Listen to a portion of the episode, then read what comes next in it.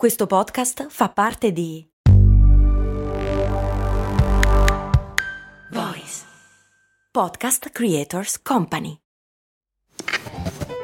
Ehi, ma tu lo sai cosa potevi comprare nel 1860 con l'equivalente di 10 euro di oggi?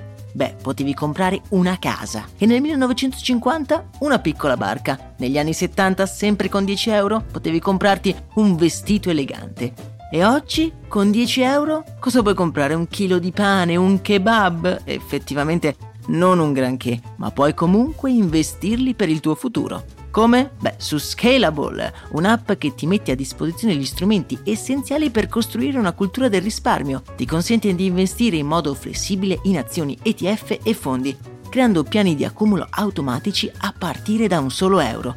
Quindi con 10 euro diciamo che siamo proprio alla grande. In più, con Scalable puoi iniziare il tuo percorso di investimento in piccoli passi, approfittando di una sezione dedicata all'apprendimento dei principi base degli investimenti. Amplia le tue conoscenze finanziarie e fai crescere i tuoi investimenti nel tempo. Scopri Scalable per i tuoi investimenti. Link in descrizione. Max Corona, che sono sempre io, presenta Brandy. Brandy. Ogni settimana, dal lunedì al venerdì, un distillato di fatti curiosi dal magico mondo del marketing e del business in generale. Brandy. Servire freddo. Brrr.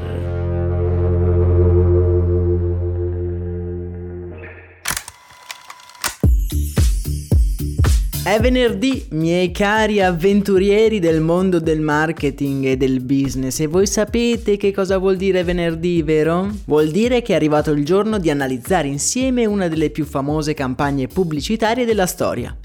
Già mi viene da ridere perché quella che ho scelto per voi oggi è davvero una delle mie preferite, una di quelle che magari all'inizio non ne capisci il lampo di genio, ma che con l'andare del tempo diventa parte del tuo stesso vocabolario. Ma andiamo con ordine, come avete intuito dal titolo, sto parlando di WhatsApp, campagna della birra Budweiser andata in onda dal 1999 al 2002.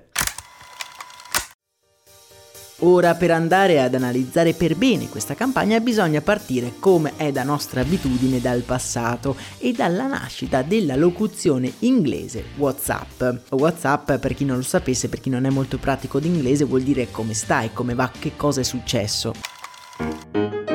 La nascita della locuzione WhatsApp può essere fatta risalire all'inizio del XIX secolo, quando appare per la prima volta nelle opere di narrativa inglesi. Dal 1800 al 1900 la frase non fa breccia nel lessico comune. Sì, si usa, ma non è una frase che si utilizza comunemente. Per sentirla pronunciata ad ogni angolo dobbiamo aspettare gli anni 40, quando per colpa, pensate un po', di un cartone animato, la frase diventa estremamente popolare.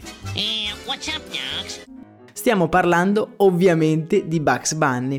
Il suo creatore ha infatti dichiarato che era una frase che utilizzava spesso per rivolgersi alle persone che non gli stavano molto simpatiche. E infatti Bugs si rivolge così alla sua nemesi, il cacciatore Taddeo. E ora sei mio, misero coniglio.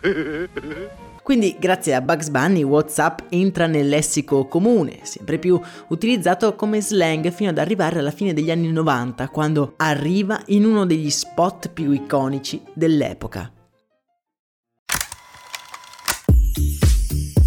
protagonisti dello spot sono due amici che si chiamano al telefono e non avendo molto da dirsi cominciano a fare gli scemi, coinvolgendo altri amici nei paraggi per ammazzare un po' la noia.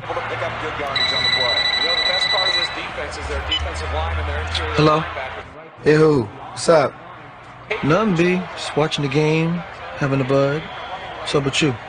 Nothing. What's up? What's up? Yo, who's that? Yo! Yo, pick up the phone! Hello? What's that? What's up? Yeah.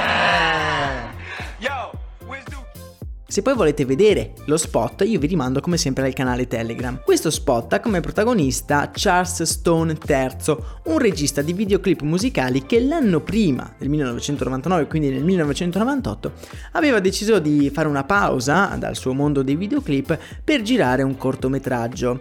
Il cortometraggio si chiama True e racconta praticamente la stessa situazione che vediamo nello spot. Amici si chiamano al telefono, niente da dirsi e così hanno questo rituale nello storpiare la locuzione WhatsApp. Charles gira questo short film che trovate anche lui ovviamente nel canale Telegram con una piccola videocamera e convinto che quello potesse diventare il suo manifesto all'amicizia, lo spedisce a qualche festival in meno di due giorni lo chiamano alcune delle più grandi testate di produzione cinematografiche interessate a quello specifico concept. Più tardi, circa un anno dopo, l'agenzia DDB, che vi ricordate essere protagonista anche dell'episodio dello scorso venerdì, decide di creare uno spot partendo proprio da quel cortometraggio e chiama gli stessi amici ad interpretare loro stessi. Il cliente era appunto la birra Bud, che vede nel concetto di fratellanza, di stile di vita e di amicizia dei valori perfetti per veicolare il suo prodotto. Lo spot è stato un successo fin dalla prima messa in onda durante il Monday Night del football americano. Il rituale del WhatsApp sbiascicato diventa una vera e propria mania negli Stati Uniti e il video della pubblicità diventa uno dei pochi contenuti globalmente virali prima dell'avvento dei social network.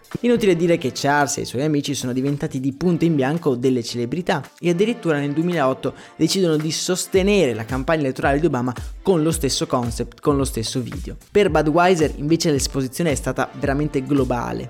È vero forse che il video diventando così virale per lo slang ha portato ad oscurare un po' il prodotto, ad oscurare un po' il brand, ma Budweiser è sempre stata scaltra a sfruttare questa sua popolarità improvvisa, creando sempre uno spot tematico per ogni occasione, ce n'è una addirittura anche per la quarantena del 2020. Vi metto anche quello nel canale Telegram. Infatti, per vedere tutti questi video li trovate nel canale Telegram nel quale possiamo anche discutere assieme di questo episodio. Io per oggi vi saluto, spero di avervi interessato e anche un pochino divertito. Vi abbraccio forte, un saluto da Max Corona.